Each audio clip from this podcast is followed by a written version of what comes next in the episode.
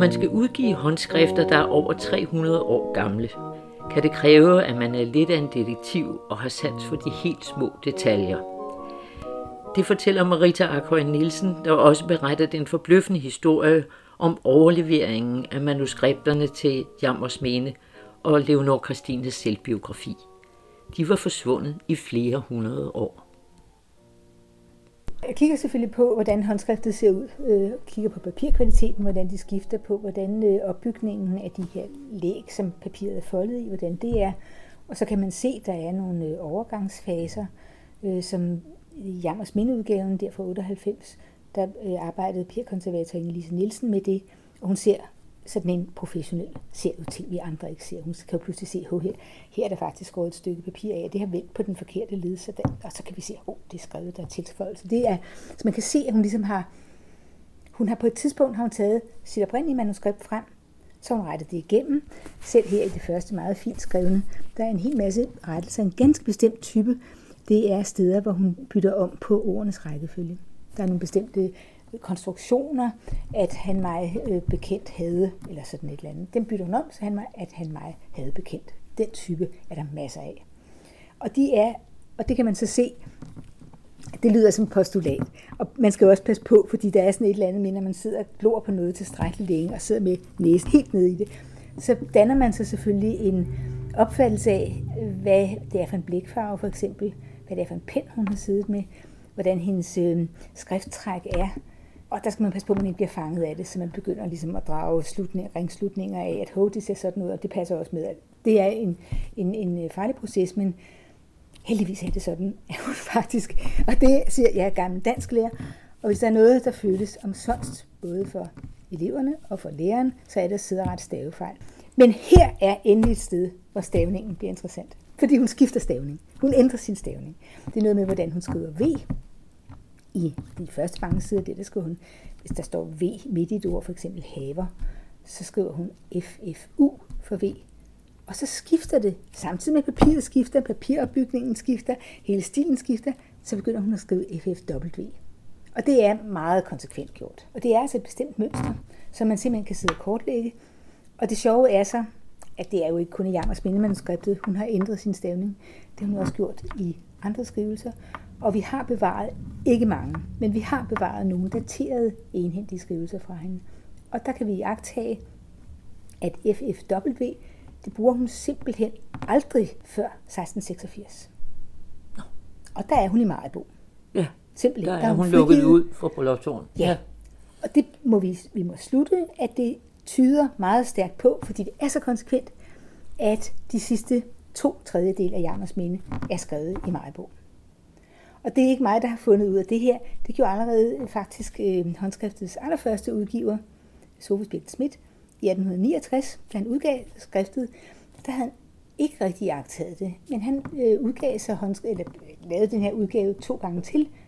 Han udgav teksten igen, og så lavede han bare en, eller bare, men han ændrede og udbyggede indledningen. Og der har han altså notits i tredje udgave om, at det er forresten interessant, at stavningen ændrer sig på lige de her tre, to steder der, og det svarer til, hvad man kan se i hendes breve, daterede breve, fra ca. 1693 og ca. 1697, tror jeg det er.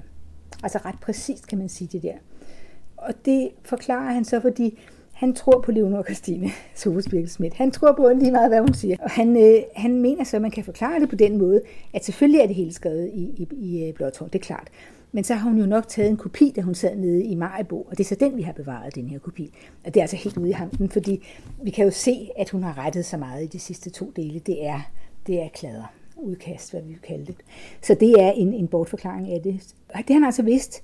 Og så har man så sidenhen fået det slået fast med syvtommer søm. Man kan nærmest kunne datere, hvornår øh, anden del er påbegyndt, hvornår tredje del er påbegyndt. Og det passer sig ikke, øh, viser det sig, fordi der er, øh, der er en del øh, manuskripter, man ikke har taget, også lange manuskripter, man ikke har taget hensyn til. Og det er så dem, jeg sidder og roder med for tiden, fordi det, øh, det skal udgives simpelthen en slags bind 2 til, til selve Jammersminde manuskriptet. Det, det tager en forfærdelig tid at sidde og skrive håndskrift af, fordi man, man skal være så præcis. Det, bliver, det er vigtigt i den her sammenhæng, fordi det jo altså kan bruges til at datere det her hovedværk i den danske litteratur. Og så er der altså nogle af teksterne, som i sig selv faktisk er rigtig, rigtig sjove. De fleste er kedsommelige småbreve. Altså for eksempel, kan jeg ikke få lidt mere brænde. Og det der at det, det er jo interessant nok for hende, men det er sørger mig ikke særlig spændende for os andre, andet end sådan generelt. Men der er et par af, af de der øh, skrifter, som er rigtig sjove. Og det ene er et øh, digt, et langt, fint digt, øh, hun har skrevet om hele sit liv faktisk. Altså en, øh, det er så, som selvbiografi er det jo meget kort, men som digt er det relativt langt. Og det har hun kalligraferet, skrevet meget, meget smukt med blæk på silke. Og det her stykke silke har så været syet ind i en alterdu til kirken i Majbo, hvor hun boede. Og det var der selvfølgelig nogen, der tog øh, anstød af. Det var ikke meningen, at hun skulle bryde Guds spor med sine egne udgivelser om sit liv. Øh, og så gjorde hun det geniale, som vi i dag må være dybt taknemmelige for, så klippede hun det ud. Sådan. Hun var jo aldrig i beknep for en udvej, når der skete et eller andet, så hun klippede det ud, og det er det, der har betydet, det bevaret. For resten af alt er klædet til øh, smukt broderet alt, men det er for længst gået til. Men det her øh, stykke silke, som hun klippede ud, det blev bevaret i slægtens eje, og i dag er det på Frederiksborg Museet. Og det er en spændende historie. Rigtig spændende. Og velskrevet, hun er en god, hun er en udmærket digter. Øh, så det er det ene af dem. Og det andet, som er helt ukendt, fordi den her, det her, øh, de her vers har man godt kendt til længe, men det andet, som ingen har taget sig af før, det er faktisk hendes testamente. Og det lyder mere end kedeligt. Og det er sindssygt sjovt og spændende, fordi hvad har, man at, hvad har hun at testamentere? Hun sidder dernede, hun begynder på det, altså hun skriver det i to omgange. Det er i 1692, hun skriver øh, sit testamente. Og det fylder 13 sider eller sådan noget. Det er et stort, og det er skrevet på stort, flot, dyrt papir. Og der begynder hun med at skrive, at det er to ting, hun vil opregne til testamente til sine tre overlevende børn. Og det ene er de ting, hun har krav på at få tilbage, og det andet, det hun rent faktisk har. Og det første fylder meget mere end det sidste, også fordi med, med det, hun sådan har nu, det er små ting, som ikke øh, er særlig værdifuldt, og det laver hun en løbende liste over, hvor hun så tilføjer og sletter. Øh, og den har vi ikke bevaret. Men det store, det er en opregning af, hvornår hun har mistet det ene og det andet. Og derfor bliver det jo en lille biografi. Simpelthen nogle erindringer knyttet til de øh, værdigenstande, hun har mistet undervejs.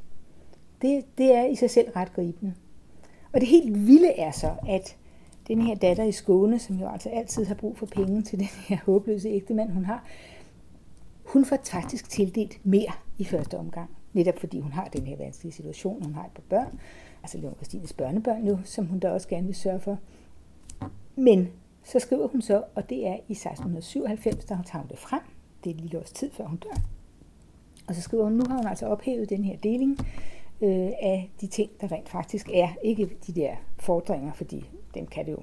Det har selv hun indset, at det er måske helt realistisk. Men i alle de andre ting, hvor noget kan gøres i penge.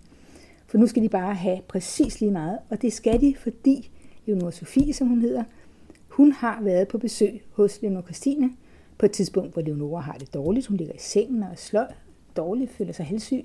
Så kommer hun med sine unger, og så laver hun rav i den ved at sige, at nej, men hun vil gerne have tingene med det samme, fordi hun er sikker på, at hendes søster vil leve med det hele. Og hun er jo også sikker på, at Leone Christine gemmer noget for hende, så hun vil gerne have tjenestefolk involveret. Hun vil vide præcis, hvad, hvad, der, hvad der er. At det er det er så pinagtigt, og Leon Christine er fløjtende rasende.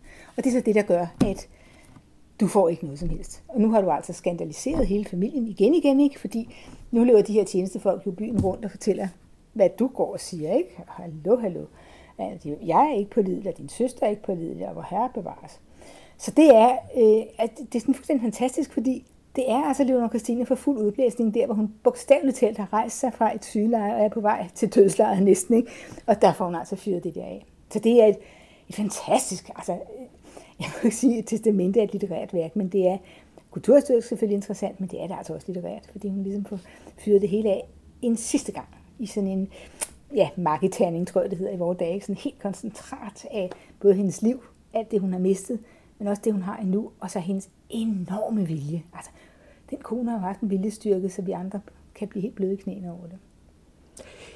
Men det er jo faktisk, nu lige bortset fra testamentet, som sikkert har været opbevaret på, på, på en anden måde, så må man sige, det er forbløffende, at øh, de tre manuskripter, altså Jammers Minde og Selvbiografien og Helt Indhedsbryd, overhovedet er overlevet til, til i dag. Ja. Fordi adskillige af dem har jo totalt forsvundet. Ja, altså hvis vi lige tager Heldinas brud først, så har vi ikke originalhåndskriftet. Vi har kun en rigtig dårlig afskrift, som er smadret fuld af fejl. Og det er jo selvfølgelig ærgerligt, og det gør jo ikke det der værk øh, mere interessant, at det ovenikøbet er dårligt overleveret. Så det er nogen, der har skrevet det af. Og det var jo almindeligt dengang, at det, og det glemmer vi jo i dag. Vi synes, at enten er noget trygt, eller også er det sådan noget helt privat skriverier. Og sådan var det ikke. Der er sådan ligesom to slags offentlighed. Der er de trygte bøger, som er underkastet censur, og som skal leve op til selvfølgelig politisk korrekthed, men især jo teologisk korrekthed. Men udover det har der altså været en helt anden type offentlighed, hvor ting har cirkuleret i afskrift. Vi kan se med Leon Christine, at hun har altså skrevet nogle salmer. Tre af dem har hun skrevet ind, tre danske har hun skrevet ind i Jammers manuskriptet. Men der er et par stykker til, og vi kan se, at de bevarede sådan håndskrifter, vi har på det kongelige bibliotek, er der en hel række øh, håndskrifter af meget forskellige øh, karakter, fra bitte små nogle til nogle kæmpe store folianter, hvor man har samlet digte. Der er en enorm øh, interesse for digtning i sidste halvdel af 1600-tallet, hvor den danske barok jo blomstrer, især selvfølgelig med Kingo, men også med andre, øh, og nogle øh, indimellem rigtig gode digtere.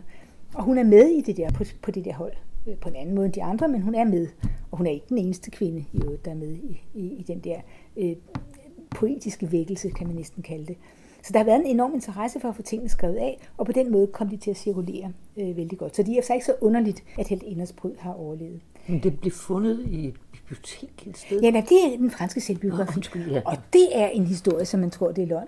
Det er mærkeligt med Leonora Christine. Det er som om, alt hvad hun rører ved, ender i højst dramatiske begivenheder. Altså striber af dem. Ikke? Altså det der, det er lidt interessant, at Jammers minimanuskriptet, første del hun skrev der i Blåtårn, og så har hun altså foldet papiret og har lagt sådan to, to gange to, to blade inde i hinanden, så det bliver sådan meget velordnet, ligesom en lille bog. Men den franske selvbiografi, der har hun kun taget et stykke papir, som hun så har foldet en gang, og så har hun skrevet på alle de fire sider, der fremkommer på den måde. Og hvorfor gør hun det? Hvorfor skal det ikke samles? Det er jo fordi, det skal smugles ud fra Blåtårn. Hun skal have det her ud. Hun skal være sikker på, at det kan komme ud. Og det skulle ud til Sperling, øh, som tog det med til Hamburg og har brugt det i sine forarbejder til det her kæmpe værk om lærte kvinder, som aldrig blev til noget. Men han flyttede siden hen til København, og der blev det så øh, skrevet af af andre danske historikere, blandt andre Holberg. Han har ikke selv skrevet det af, men han har brugt øh, hendes beretning øh, i Sperlings gengivelse. Øh, og så er det blevet oversat til latin. Og så er det kommet til det kongelige bibliotek. Da Sperling døde, har han testamenteret det til kongen, og har specielt ønsket, at netop dette håndskrift skulle overleveres kongen personligt. Om det er blevet det, det kan vi jo ikke rigtig vide. Det er jo, det er jo sådan en tækkende bombe at gå med, ikke det her. Øh, I hvert fald er det kommet til det kongelige bibliotek. Det kan vi se i katalogerne. 1730, 31 er det, er det, der er det noteret. Og så forsvinder det. Og vi aner ikke, hvornår. Det er pist borte. Og på et eller andet tidspunkt i begyndelsen af omkring år 1800, der går det op for en bibliotekar, halløj, det er jo ikke. Og så leder man efter, at det er væk. Det er simpelthen pist væk. Og så viser det sig, at, at man troede, at det var tabt selvfølgelig, og så har man udgivet selvbiografien efter en afskrift, men, men troede, at man aldrig ville se det håndskrift igen. Og så i 1952 dukkede det, herren hjælp mig, op i et gymnasiebibliotek i Altona, som jo i dag er gået helt sammen med Hamburg, men som langt op i tiden jo faktisk var et dansk område. Og derfor har der været en dansk forbindelse, og øh, altså, gymnasiet der er opkaldt efter den danske konge, Christian Neum hedder det. Og der fandt man altså en bibliotekar begyndte at rydde op i alt det gamle ravelse, der lå, og så fandt han en kuvert, hvor der stod, at øh, dette er altså Leonor Christines enehændige selvbiografi. Og det kiggede han på og tænkte, hmm, det også holder. Og så tog han fotografier af nogle af siderne der og sendte til Rigsarkivet i København, fordi de måtte jo have det. Og på Rigsarkivet i København, der må ej, ej, de, må have været en festdag simpelthen. De har stået og kigget på det her, og hendes håndskrift er nem, også hendes franske. Hun har en anden skrift, når hun skriver fransk og latin, men det er en meget genkendelig håndskrift, hun har. Så det har de jo set der, wow, altså det har jo været fuldstændig fantastisk at se. Og man kan også sådan fornemme, at der har været sådan en brevveksling, som er bevaret. Ikke? Og det er sådan, hold da op, de har virkelig været på den København. Gisp, vi har fundet originalen. Nogen har fundet originalen. Og der bliver jo øh, skrevet frem og tilbage, at der kommer tyske arkivarer på, som begynder at registrere det. Og det ender med, at de sælger det fra øh, øh, gymnasiet der, sælger det til en dansk samler, som får det til København. Og han, øh, har så meget, meget generøst bekostet simpelthen en øh, udgave, som kommer i 1958. Men det er så den eneste udgave, der indtil, ja, indtil sidste uge, indtil i år her, 2021, har været den eneste udgave af den franske selvbiografi efter originalen. Så det er, det er en mirakelhistorie. Og historien om Jammersminde-manuskriptet, den er lige så mirakuløs. Det har hun jo så nørklet med faktisk tæt frem til sin død. Og jeg tror, at den der måde tredjedelen er på, man har de der punktnedslag, det skal gå så hurtigt, så er det over forbi, så er det over forbi, lige til vi kommer til det vigtige. Jeg tror simpelthen, hun har skrevet det på et tidspunkt, hvor hun har følt, at nu, nu var hun døden nær. Og nu handlede det altså om at få fortalt denne her historie, som hun oplevede den, som den skulle fortælles, som den var sand naturligvis. Øh, og derfor skulle hun skynde sig frem til forgivelsen. Det, det giver, for mig giver det sindssygt god mening. Jeg kan ikke bevise det overhovedet, men vi ved, at det er skrevet meget sent. Så det har hun altså haft, da hun døde. Og hendes øh, ældste datter der, Anna Katarina hedder hun, hun har taget sig af det, øh, har set på det, og så skriver hun nu til sin bror, som på det tidspunkt var, øh, havde en storslået karriere i Østrig, øh, og var den, der førte familien videre, slægten videre. Øh, så skriver hun til ham, hun har fundet det her blandt vores mors øh, efterladenskaber, og jeg har altså ikke kunne beslutte mig til at brænde det, selvom jeg er blevet rigtig ked af at læse det. Nu får du det, og der er jo ingen grund til, at andre ser det, fordi der kan jo stadigvæk være nogen, der hader vores slægt. Så det skal holdes skjult. Og det blev det. Det blev holdt skjult i øh, Ulfeldt øh, slægtens øh, eje. Og der var et øh, barnebarn af Korfitz og, og Leonora og et øh, oldebarn, som var meget interesseret i slægtens historie. Og for dem har det jo været vigtigt, at altså, Leonor Christine var sådan det fineste, de havde. Ikke? Det er jo Christian 4. datter, hallo. Der er kongeligt blod i deres år. Og det har været frygtelig vigtigt. Og det tror jeg er, det er i hvert fald noget af det, jeg har sværest ved at forstå, når jeg læser øh, Leonor Christine, som jeg tror, været, ja, der er ingen tvivl om, det har været meget vigtigt for hende. Det er den der slægtsbevidsthed, som jeg slet ikke har. Men de samlede simpelthen på minder om, om slægten, og de har jo hævet om de her ting. Altså, der har været sådan et helt lille arkiv med genstande. Og der er det her øh, digt om, om hendes liv, som, som har været skrevet på silke. Det er formentlig også kommet direkte efter hendes død til, til sønnen. Det ved vi ikke. Men vi ved det jo altså med Jammers mindehåndskriftet, fordi der er det her brev bevaret. Hvordan kommer det så til Danmark? Ja, altså slægten der, den, øh, det er jo det, der tit sker med de der slægter. De uddør jo altså. Øh, den sidste mandlige efterkommer døde altså uden afkom af nogen art i, øh, i slutningen af 1800-tallet. Og på det tidspunkt var der nogen, en dansk diplomat, der faktisk havde hørt om, at der vist nok var nogle spændende ting der.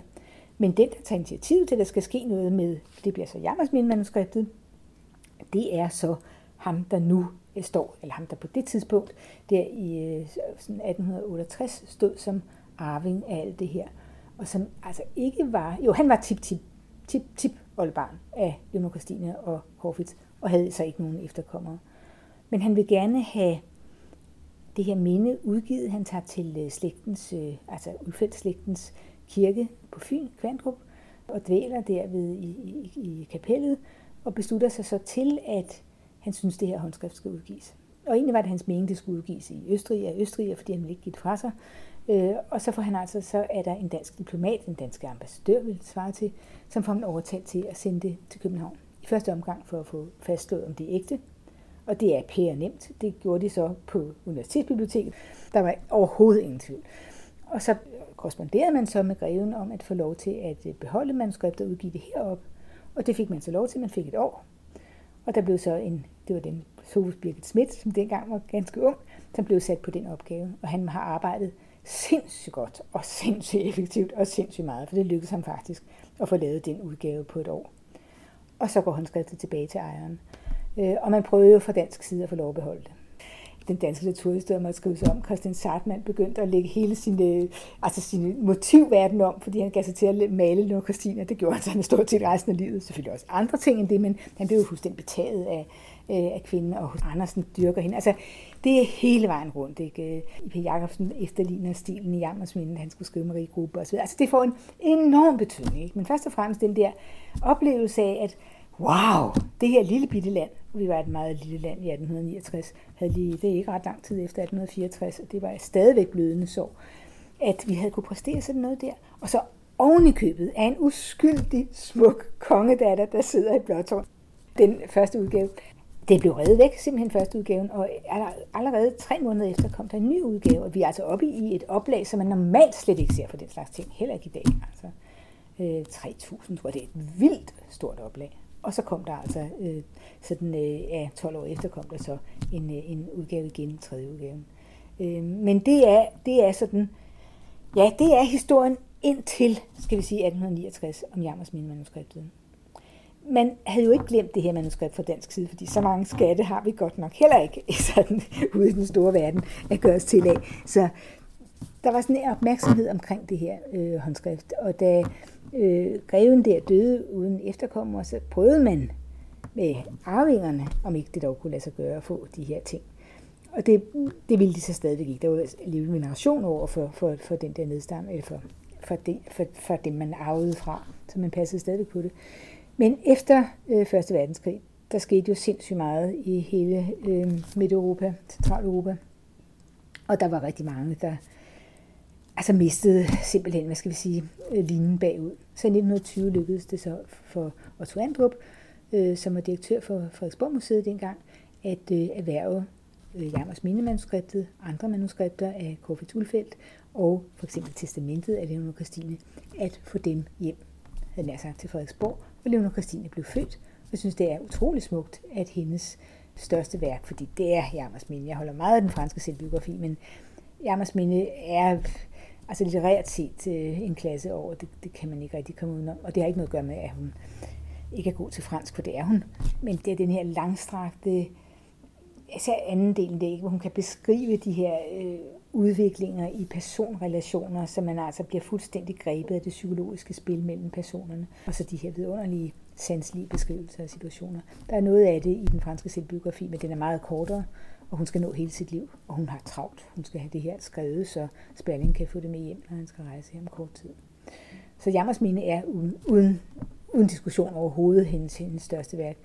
Øhm, og det er det, jeg synes, det er smukt, at det nu ligger der, hvor hun blev født.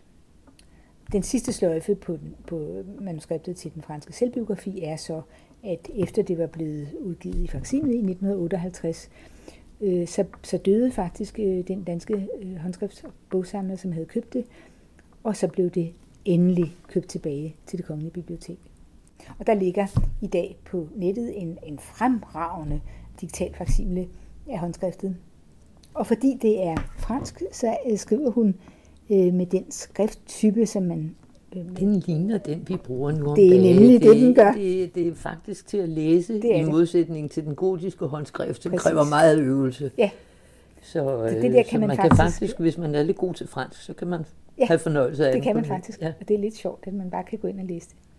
Og det har ligget der nogle år nu, og, og det, er, det er fint og, og godt og stort, altså høj opløsning. Man kan virkelig blæse det op, hvis man skal sidde og se, hvordan hun har rettet.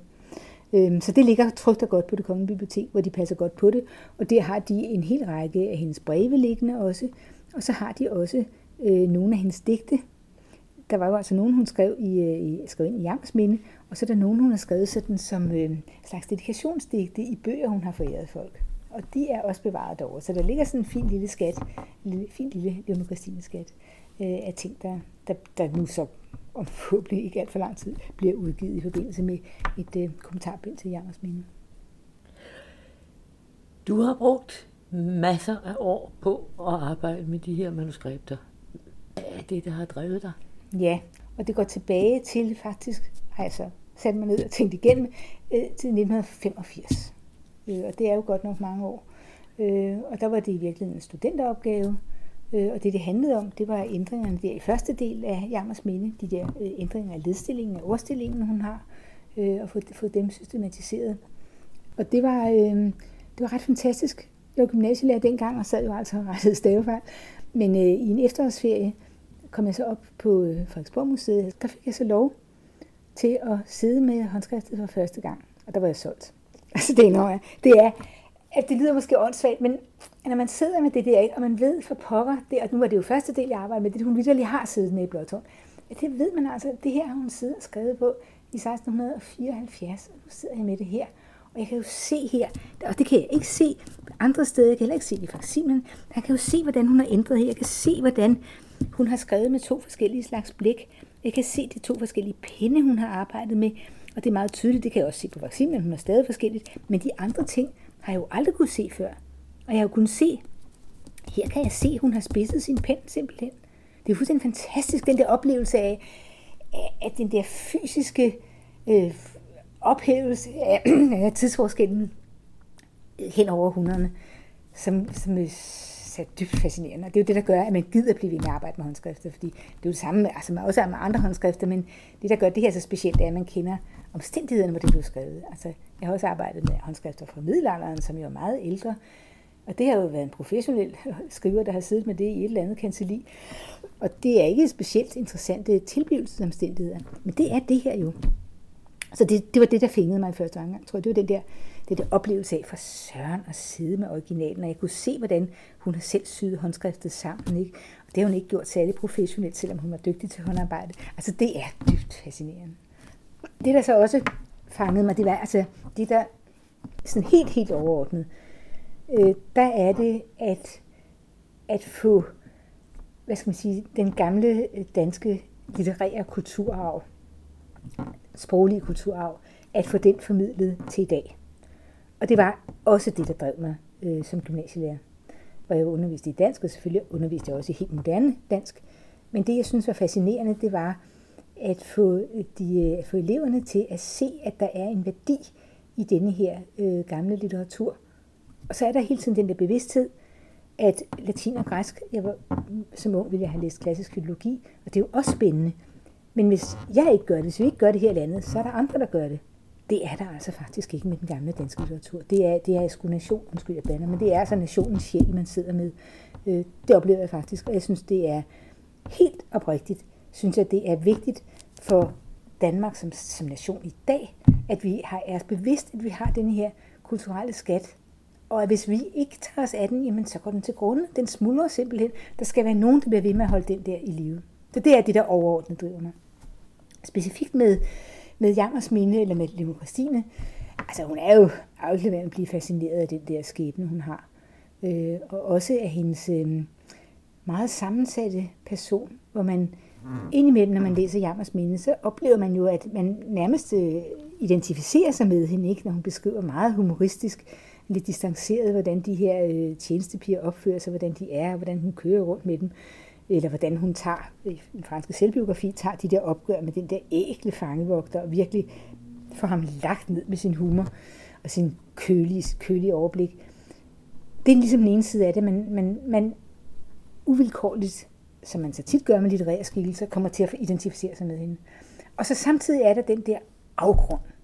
Altså, jeg vil virkelig ikke have lyst til at møde hende. Og det lyder absurd. absurd. Det, det vil jeg faktisk ikke. Jeg tror, hun har været så hammer, usympatisk.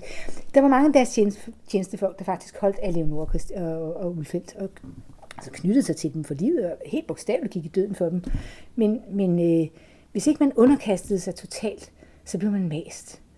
Og hele den der, øh, den der arrogance, øh, kølige udnyttelse af andre på kanten, altså er det øh, ikke bare det manipulerende, men gudhjælp med på kanten af det psykopatiske, det har jeg det stramt med.